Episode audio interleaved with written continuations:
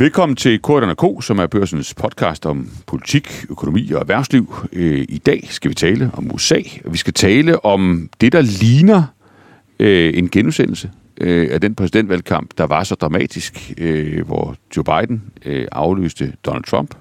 Inden for de sidste dage eller uger, så er vi landet i en situation, vil være min påstand, hvor, hvor det mere og mere ligner en gentagelse af den valgkamp, når vi når frem til 24, øh, og dermed jo også en, en forholdsvis dramatisk situation øh, for USA og for resten af verdenssamfundet, inklusiv selvfølgelig EU og Danmark. Til at forstå, om det nu også er rigtigt, at vi kigger på en, en genudsendelse, og vil at mærke en genudsendelse, som man ikke helt ved, hvordan ender, øh, til at forstå, om det passer, hvordan vi er kommet derhen, og hvad det eventuelt skal betyde, jamen der har jeg fået to øh, meget dygtige kolleger ud i udenrigspolitik, ud i USA øh, med mig øh, her. Det er Hakon Redder, børsens udenrigsredaktør. Velkommen til dig, Hakon. Tak skal du have. Og det er Lasse Ladefod, som er vores korrespondent i USA. Velkommen til dig, Lasse. Tak for det. Lad os prøve at, at starte med lige at få, få testet om den der hypotese om, om Trump mod Biden, eller Biden mod Trump øh, 2-0 om, om, det, om det nu også er så enkelt. Øh, og vi kan jo starte med, med Trump, Lasse. Øh, det er jo ikke særlig lang tid siden, i hvert fald sådan, som jeg har fulgt begivenhederne, øh, at, øh, at han var sådan et, et menneske, der befandt sig i, i modvind øh, for rigtig mange øh, kanter, og vel også øh, var i en situation, hvor, hvor, hvor, hvor ganske mange i USA, i den republikanske del af USA, øh, pippede om, at, øh, at, at nu var det der ved at være øh, endelig ved at være overstået øh, med hans dominans i, i den del af det politiske spektrum. Nu er vi lige pludselig et helt andet sted. Hvorfor?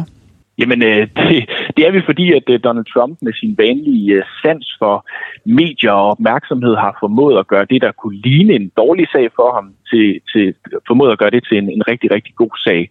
Altså, som du siger, det er ved at være flere måneder siden, han annoncerede sit kandidatur, øh, men, men kampagnen lå lidt stille, og der var stadig en fornemmelse af, at han var altså manden, der både tabte i 2020 og i 2022. Øh, Men så har han fået momentum øh, i målingerne øh, de seneste uger, om, hvorvidt det er retssagerne imod ham, eller om det er en, øh, en generel genoplivning, revitalisering af bevægelsen bag ham, det er sådan øh, lidt øh, uvist. Men han har i hvert fald øh, han er, han er, han er trukket lidt fra i målingerne internt hos øh, republikanerne, og står også i visse målinger til at kunne øh, klare sig nogenlunde mod øh, Joe Biden. Øhm, jeg har en, en, en måling, hvor han, øh, han 48 procent af dem, der beskriver sig som republikanerne, de siger, at de vil have Trump som deres kandidat. Han, det er jo, der er en, en af de formodentlig mange retssager, der allerede har kørt alle fuldt med. Medierne de hoppede på skulle til at sige, Trumps limpind endnu en gang og lavede væg-til-væg dækning af, af sagen mod ham her i New York som måske i virkeligheden er den svageste af de øh, sager, der kommer til at køre mod ham. Men det blev til en lang, et langt, øh, dagslangt kampagne-event, hvor helikopter fulgte ham øh, på vej ned til retsbygningen, og der var kameraer med ude i lufthavnen, da han fløj til Florida, og så var, øh, var der en tale i primetime, som alle de store kanaler også viste. Han holdt med for sit, øh, sit hus i Florida. Så han, han har fået gjort det til en, en, en kampagnebegivenhed, og det har revitaliseret bevægelsen bag ham. Hvorvidt den bevægelse så kan slå Joe Biden, det kan vi jo så lige vende tilbage til. Mm. Men det hører vel med i billedet også, Lasse, og det er selvfølgelig en, en måske meget lille detalje, men inden sagen begyndte, når der blev målt på Biden øh, over for Trump ved et valg i 24, så førte Biden med 1, 2, 3 procent i de forskellige målinger. Det, det har vendt sig efter den retssag. Nu er det faktisk Trump, der står til at vinde, hvis det bliver de to mod hinanden. Ikke? Lige præcis, og det er jo det, der er det helt store spørgsmål, fordi igen, vi er ude i noget, noget spekulation, men, men han er jo immer væk manden, der, der tabte til Joe Biden, og, og der er efterhånden en, en udbredt opfattelse af, at, at det valg, mere end det var et valg af Joe Biden, var et, et fravalg af, Joe, af Donald Trump i en, øh, i en, en stor del af befolkningen. Altså den eneste bevægelse i USA, der er større end Trumps egen, det er bevægelsen imod ham. Problemet øh, i gåseøjne i den republikanske fløj og i Trumps fløj, det er, de anerkender jo ikke, at han tabte det valg. Så det vil sige, hvis du, kom, hvis du kommer til en Trump-støtte og, og siger, at, at øh, jamen det, vi skal nok finde på noget nyt i 2024, fordi at vi så jo, hvordan han kunne tabe til selv Joe Biden, så siger de, nej, det gjorde han ikke. Han mm. tabte ikke. Fordi to, to tredjedel af republikanske vælgere anerkender ikke, at, at, at Biden vandt øh, det valg. Så de tror stadig, basen bag Trump øh, tror stadig på, at, øh, at han øh, kan slå Biden, men jeg tror, der er mange i, i, i sådan midterrepublikanerne, det establishment, som sådan klør sig lidt i nakken over det her. Ja. Hakon øh, redder Joe, Joe Biden, det er, jo, det er jo sådan lidt, det er ikke lige så dramatisk. Der er ikke nogen øh, retssag, og der er ikke øh, helikopter, helikopter i New York eller, eller andet. Øh, men på sin vis mere stille, vel i virkeligheden samme ryg i retning af, at, øh, at efter måske en, en periode med, med tvivl, så står det mere klart, at, at vi formentlig kigger også på, på kandidaten til det næste valg der. Hvad er ja, der sket? og måske med en ryg, der er faldet en lille smule mere sammen end, Ja. ja. end, end ved det sidste valg. Ja. Fordi altså, der er jo voldsomt meget debat om hans alder. Han er 80 i øjeblikket, han vil være 82 år, hvis han bliver indsat, han vil være 86, når han går af. Og det er noget, man ikke har set før i USA's historie. Men der er massevis af andre aldrende politikere i, øh, i USA's historie. Men det fylder, det fylder rigtig meget, og så har vi det andet. Den anden del af den historie, den er selvfølgelig, at der er ikke nogen blandt demokraterne, der stiller op mod en siddende præsident. Så vi har ikke nogen officielle andre kandidater, hvad vi har på den anden side af billedet.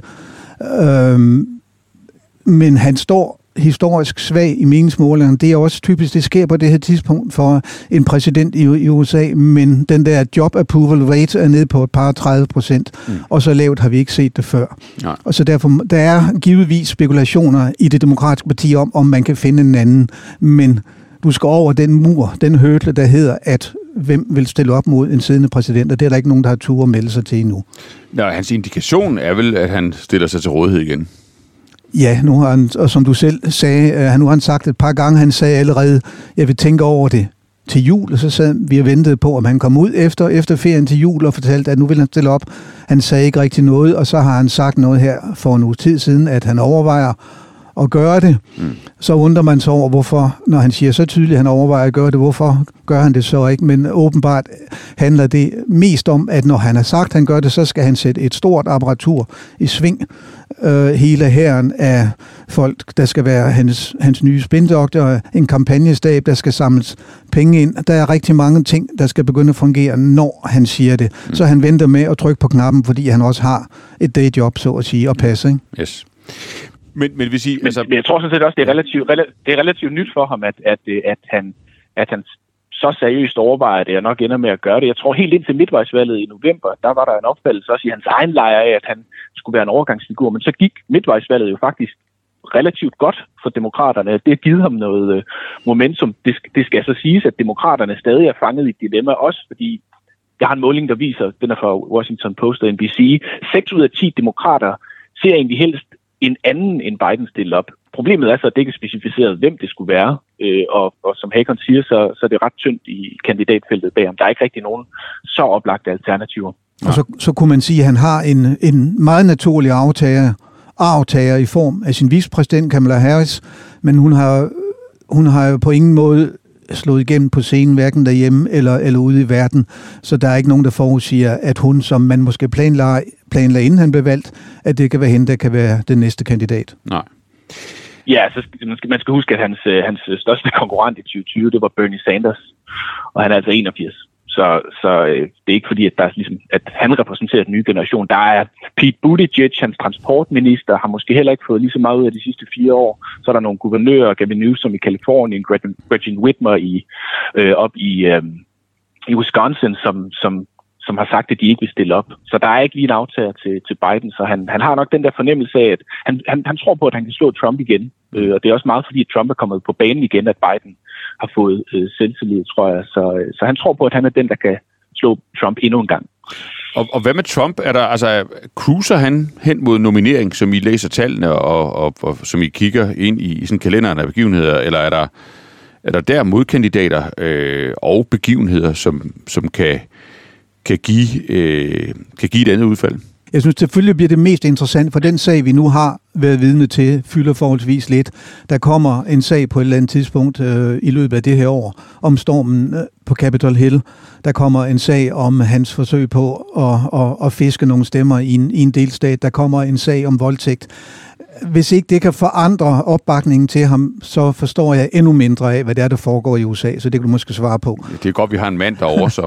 Jamen igen, det er ikke til at sige, hvad han får ud af de retssager heller, og, og, om det overhovedet er gode, gode eller dårlige øh, sager for ham. Altså, øh, han, han skal nok formå at gøre det til et, øh, en, en del af hans kampagne lige meget hvad. Men han har, en, øh, han har så altså en, en, øh, en, en giftig øh, konkurrent, som ikke engang har meldt sit kandidatur endnu. Det er selvfølgelig Floridas guvernør, Ron DeSantis, som, som allerede er lidt begyndt at agere som en kandidat. Han har været rundt i en, i en række vigtige stater. Han skal på udlandsrejser her senere på, øh, på måneden. Og han så i lang tid ud til at være en, et, et langt bedre bud på en, på en øh, republikansk kandidat.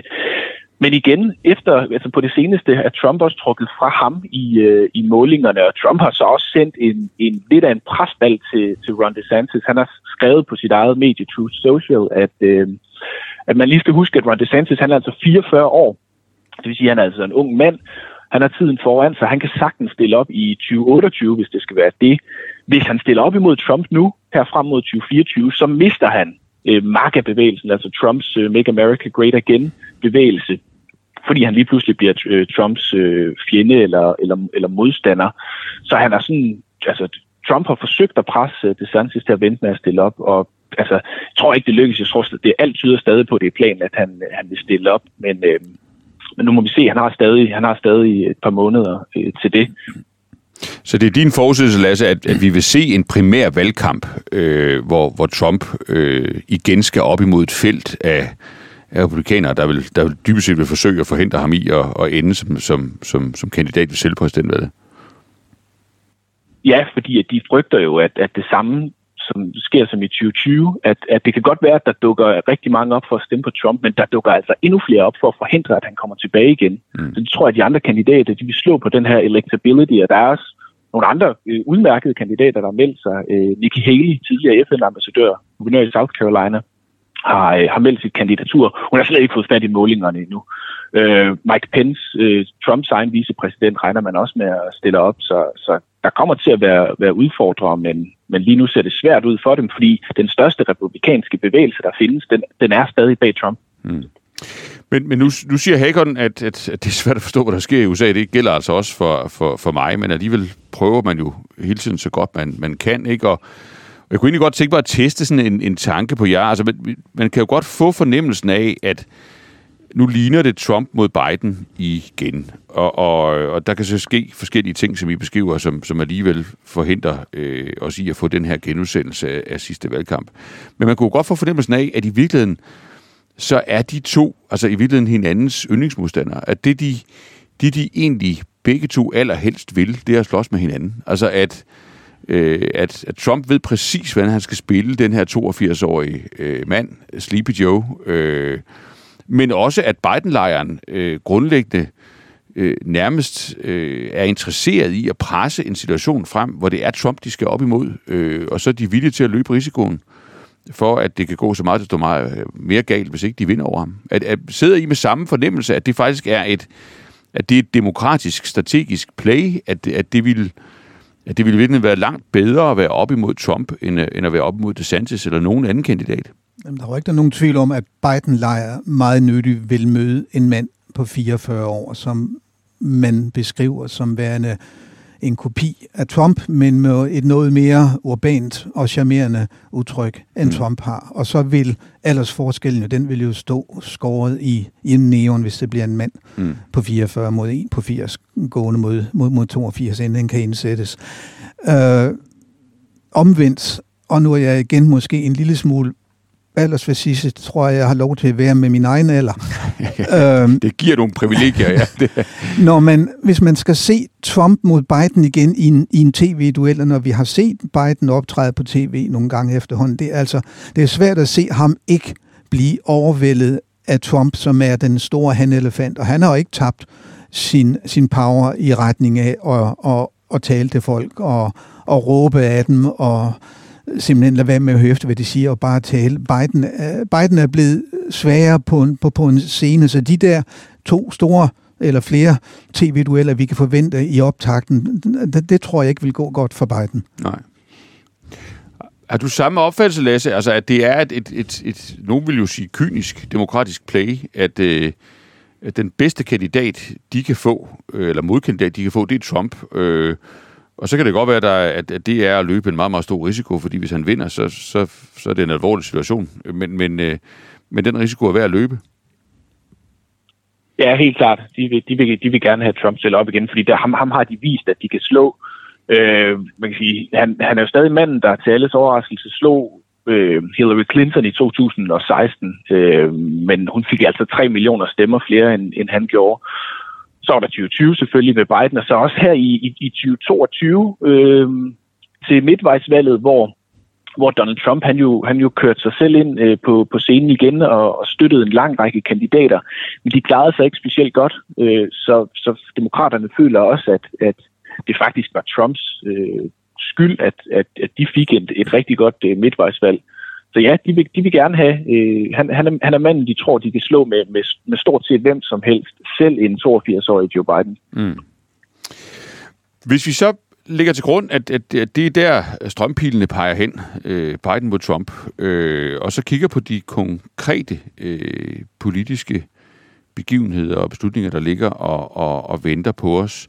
Er det så jeres analytiske forventning, at, at det her med, skal vi kalde det, den, den pludselige tilspidsning af, hvem det formentlig faktisk er, der skal op mod hinanden, kommer det til at påvirke nogle af de beslutninger, der skal, skal træffes i den kommende tid på en måde, vi, vi, kan, vi kan mærke? Altså jeg, jeg, jeg havde selv på min radar, at man jo skal beslutte sig for øh, inden så lang tid igen at hæve øh, det her gældsloft, øh, der gør, at man overhovedet kan, kan finansiere driften af det amerikanske øh, statsapparat. Er det blevet nemmere eller sværere at blive enige om det, nu hvor vi ved, eller tror vi ved, hvem der skal op mod hinanden? Lasse?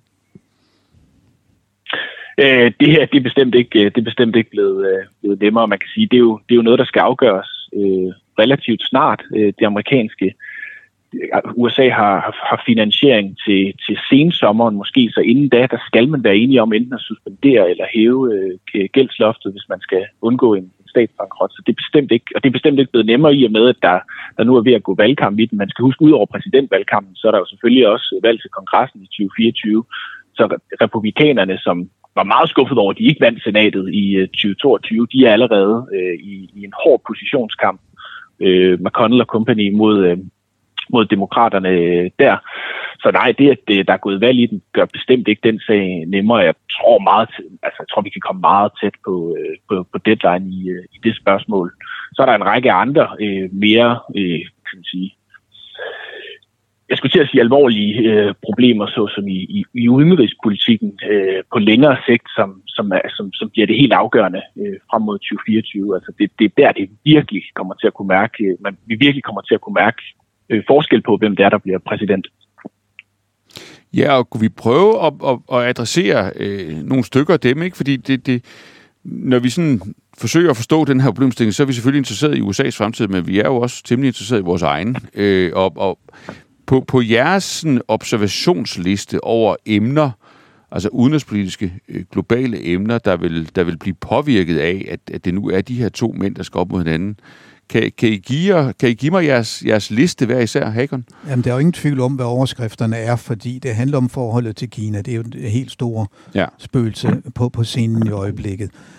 Øhm, Trump har i de sidste uger både fortalt, og på hans sædvanlige noget am, ambivalente måde, han har både fortalt, at han vil, øh, han vil helt gøre USA fri af Kina. Omvendt så har han gået og talt om, om præsident Xi Jinping som en øh, klog og smart mand, øvrigt også med et meget smukt udseende, og der er ikke nogen, der kan spille Xi, hvis han skulle optræde i en film, så pæn er han. Så, så præsidenten får ros, landet kan han stadigvæk ikke lide. Vi skal huske, at det var, det var Trump, der så noget af det første indført en 12 på import fra Kina på, øh, på, på 25 procent, som har været det lige siden Biden har videreført den, og i øvrigt så er den amerikanske politik over for Kina på ingen måde blevet, øh, blevet mere blød øh, under, under Biden. Så det forhold, det vil fortsætte. Den anden store overskrift, det er selvfølgelig forholdet til Rusland og til krigen i mm. Ukraine. Mm. Øh, Trump siger meget tydeligt, at han synes ikke, at de skal sende så mange penge, så mange våben og så meget støtte til Ukraine, som, som det er sket nu. Og det er jo den bevægelse, der er ved at sprede sig i USA. Der er, der er voksende modstand mod det. Så det, vil, det kan, kan muligvis forrykke hele billedet på den europæiske scene, øh, når og hvis Trump han, han overtager det igen. Øh, forholdet til NATO. Øh, Trump troede flere gange med at trække USA ud af NATO. Øh, hans tidligere rådgiver Bolton siger, at det synspunkt vil han fastholde. Der er en øh, amerikansk ambassadør til NATO, der siger, at hun er ikke nervøs for det, fordi hun tror på stadigvæk, at begge partier i kongressen stadigvæk er så, er så dybt rådfæstet i forhold til amerikansk førerposition i, i, i NATO, så der vil præsidenten ikke kunne gøre nogen forskel. Der er to, der er to forskellige vurderinger der. Mm. Og så er der øvrigt også øh, både forholdet af alliancerne med Japan og Sydkorea, som flere af de mennesker, der står top nærmest, siger, dem vil han også trække sig ud af. Han ser ikke nogen, øh, nogen grund til at, at bruge amerikansk militær i, øh, i andre lande i Asien. Mm. Er det den samme liste, du sidder med Men altså, vi har set, øh, på den anden side af Atlanten? Ja, ja, Ja, det er det, og, og man, skal, man, man skal huske, det, det, er jo, det er jo faktisk relativt opsigtsvækkende, at store dele af udenrigspolitikken er jo blevet sådan en, en øh, tværpolitisk øh, sag. Altså for eksempel Kina, det, det, er, det, er, det er lige meget om du er demokrat eller republikaner. Der, der skal køres en, en hård kurs over for, øh, over for Kina. Det er den store globale modstander og fjende. Man skal også huske i handelspolitikken. Øh, Trump han kaldte det America First. Øh, Biden han, han kalder det så Buy American, men, men i handelspolitikken, der er protektionismen fortsat, så, så det kan man regne med kan trækkes i en lige linje. Så det er lige præcis øh, forholdet til, øh, til Rusland og, så, og, og krigen i Ukraine, der, der er det helt store spørgsmål. Altså, han, øh, Trump har jo, har jo altså, der, der er simpelthen tvivl om, hvorvidt øh, USA bliver ved med at, at yde økonomisk støtte, og i hvert fald, i hvert fald slet ikke i det omfang, hvis, øh, hvis, hvis Trump han, øh, han bliver valgt. Hvorimod vi med Biden ved, at, at øh, der er en amerikansk præsident, der, der hjælper til, til, til sidste ende. Øh, og igen også forholdet, forholdet til Rusland kommer til at ændre sig markant. Der hvor det, det, det store spørgsmål, det er jo så, hvis det bliver øh, DeSantis, Øh, han, er, han er lidt et, øh, et, et uprøvet kort rent udenrigspolitisk. Han skal, han skal på nogle udlandsrejser her senere på måneden, så, så han, han, måske kan vi snart øh, blive lidt klogere på, øh, på det. Men han har også øh, kaldt øh, Ukraine en territorial dispute. Han har så siden korrigeret, at han talte om Donbass-regionen. Han har sagt, at det ikke var USA's vitale interesse, øh, Ukraine. Øh, så, så, så, så, altså, om han er lige så hård øh, som, øh, som Trump, lige så protektionistisk og, og America First, det, øh, det må vi se. Men i hvert fald, hvis det bliver Trump igen, så er der ikke, ikke, noget, ikke noget, der tyder på, at han skulle, skulle føre en anden linje, end vi kendte fra 16 til 20. Mm. Han har været sådan en lille smule mere vakkelvor, når han omtaler Putin på det seneste. Uh, han, har, han har sagt ved flere lejligheder, altså Trump, at jamen, hvis han havde været ved magten nu i USA, så var, så var, så var Putin aldrig gået ind i Ukraine. Det vil han simpelthen have forhindret. Han siger også, at, at Putin ikke er en god, mand, en, en god mand, et godt menneske. Han er en, en fjende, men man skal holde ham tæt på alligevel. Så der er også en vis ambivalens i forhold til, hvor han som præsident før nærmest omfavnede Putin og, og roste ham for at være en, øh, en stærk og klog præsident. Mm. Hvis I, I det er selvfølgelig også interessant at se, fordi jeg tror, jeg må bare lige sige hurtigt, ja, altså, det er også interessant at se, om Biden han kommer til at, han kommer til at rykke sig på, øh, på Ukraine, fordi han kan jo også godt læse landskabet. Øh, så, så det er heller ikke, nu, nu, nu sagde jeg, at, at så fortsat støtten øh, ufortrødent. Altså, det kan også være, at den, når der går rigtig valgkamp i den, at den bevægelse, der er i befolkningen, hvor man begynder at sige, jamen, vi kan ikke engang beskytte vores grænse mod syd, vi har masser af fattigdom og, og kriminalitet i USA, hvorfor skal vi bruge alle vores penge i, i Ukraine? Hvis den bevægelse virkelig får fat, så kan det måske også rykke ved, øh, ved Biden. Ja, hvad er egentlig din forventning på, på det? Fordi det kan vel gå to veje. Altså enten at man, man rykker sig, men vel også at man, at man så konfronterer øh, det modsatte synspunkt, og vi faktisk får en, en valgkamp, der i, i et vist omfang handler om, eller i hvert fald som et væsentligt emne, handler om for eller imod støtte til Ukraine? Jamen, det, det, det, det kan det sagtens, og så er det svært at sige. Altså, jeg, jeg jeg tror lidt, at, at øh, man, den, den nationalistiske bevægelse i, i USA, den er simpelthen så stærk, at, at jeg tror ikke, øh, øh, Biden han tør at gå direkte op i, øh, imod den. Han skal finde et eller andet, øh, han skal finde en eller anden øh, mellemvej, hvor han, hvor han undgår, hvor han siger, jo jo, men vi skal selvfølgelig også huske, altså så kan det være, at han så bliver endnu mere hård på, i sin grænsepolitik, eller hvad det nu kan være mm. på, på, på kriminalitet i, i USA, men, men øh, han, jeg, jeg tror ikke, han, han, han tør gå direkte op imod den øh, stigende bevægelse, der er. Det, det, det tror jeg ikke. Og, og den direkte afspejling af det, vi taler om nu, det er jo også, at man i Ukraine har en meget, meget tydelig fornemmelse, vidshed for, at den forårsoffensiv, vi forhåbentlig kan vende ind alt for længe, er man nødt til at vinde, fordi man har ikke råd til at tabe den, fordi der bliver måske ikke en anden chance, afhængig af, hvor meget støtte man kan få i USA i tiden, i tiden efter. Og det er måske et meget godt stikord til, til sidste runde her, ikke? fordi øh, altså, jeg synes jo, jeg kender jer to godt nok til også at have en eller anden fornemmelse af jeres arbejdsmetode, og I plejer da også at kigge lidt fremad. Øh, så når I sidder sådan op med, med, med en kalender øh, og med, med de scenarier, vi har, har drøftet her i dag, øh, og hvis vi antager, at, at, at tingene løber af de, øh, af de trendlinjer, vi har, vi har prøvet at beskrive, øh, hvornår begynder de her fremtidsudsigter så at have en konkret øh, betydning for, for det, der sker øh, i, det, i det globale politiske system? Altså, så forestiller sig, det er, det er Trump mod Biden. Det er meningsmålinger, der ser, ser tætte ud, og det vil sige, det er en, en risiko, vil rigtig mange nok mene, i hvert fald mig selv inklusiv, for et, et, et Trump, øh, Trump præsidentskab 2.0. Hvornår begynder det at have betydning for krigen i Ukraine, for Kinas positionering, og måske øh, allervigtigst øh, for, for den måde, man stiller sig på i Europa? Altså, hvornår bryder panikken ud? Eller klapsalverne? Ja, selvfølgelig. Altså, vi snakker om et valg om, om, om halvandet år fra mm. nu i virkeligheden. Der er en valgkamp, der går i gang inden alt for længe. Den er på mange måder i gang. Men øh, der er ikke panik i Europa nu. Der er ikke panik i Kiev. Men den vil komme i løbet af efteråret, som jeg lige sagde. Altså, hvis ikke man får markant fremgang i den her krig, som har stået stille i virkeligheden i et halvt år eller mere, hvis ikke der er bang for the buck, øh, og de boks, som bliver sendt fra USA, øh, og de ikke har noget at demonstrere for de mange penge og for de mange kampvogne, de fly, de måske også forhåbentlig snart får, så tror jeg, der vil opstå en vis form for, for, for panik, som vil sprede sig til NATO-hovedstederne på den her side af Atlanten, fordi man ved godt, man kan ikke undvære USA i den kamp, som foregår i øjeblikket. Lasse?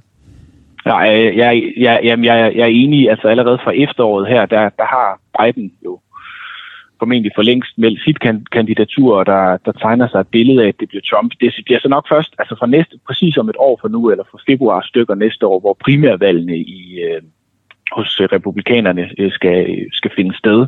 Altså det der, det der den valgkampen virkelig øh, sættes ind. Så man kan sige, det, det politiske vindue, Biden har for at, at gøre det, han egentlig synes øh, helt selv synes er rigtigt, og ikke tænke så meget på, på valg, det, det er ved at lukke sig nu. Han bliver også nødt til at gå i valgkamp her på et eller andet tidspunkt inden for det næste halve års tid.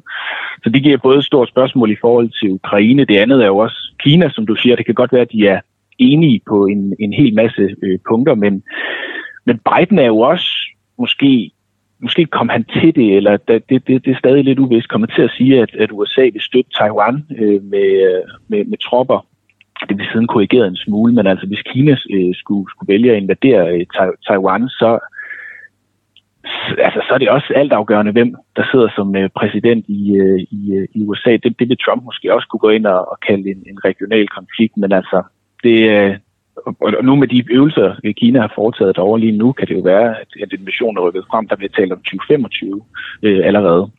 Så det bliver, det bliver meget, meget afgørende, hvem der er præsident i USA, øh, hvis det skulle ske, ligesom, ligesom det gør for krigen i Ukraine. Ja.